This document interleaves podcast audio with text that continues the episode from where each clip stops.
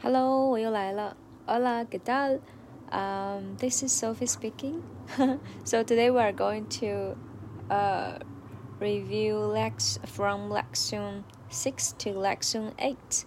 Uh, what we learned throughout these three uh, lessons are, uh, I, I think, is uh, about being polite. So how do you how do you say please? Yeah. So in Spanish, we can say porfa or por favor. Porfa is more cute.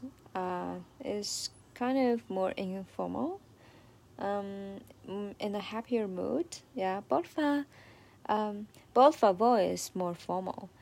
And um, if someone really helped you, then you can say thank you very much or just thank you then in Spanish is gracias, gracias.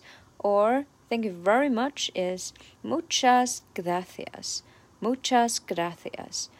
Okay, and um, so the other guy might say you're welcome. So an informal way is venga, venga. Well, somehow it just reminds me of One Piece, Luffy. I don't know why, but it just reminds me of that. Luffy's big smile face, yeah, venga. And I I uh, even imagine that the guy is saying venga while uh, while drinking beer. Yeah, venga. And uh, the the more formal way to say you're welcome in Spanish is mm, ne de mm, let me think. Mm, no neta no. Be. Oh, oh my god, I forgot that. De nada. Okay. Oh, de nada. So, remember yesterday we reviewed no uh, no pasa nada. Yeah. Um, nada means nothing. So, yeah, it's nothing. So, de nada. De nada. Pasa means happen. Okay. De nada is an is a formal way to say you're welcome. It's nothing de nada，嗯，这没什么啦，嗯，没什么事儿，不算什么，de nada。Okay, now let's do a very quick recap, please. Porfa, por favor.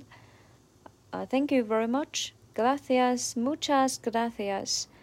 And you're welcome. Venga, informal.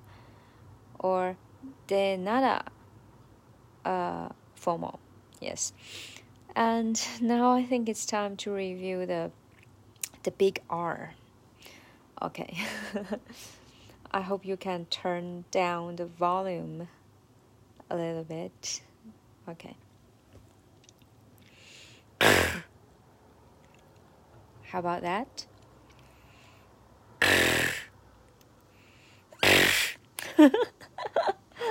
uh, okay, the last try. Okay, I just can't help to try more. It's really interesting.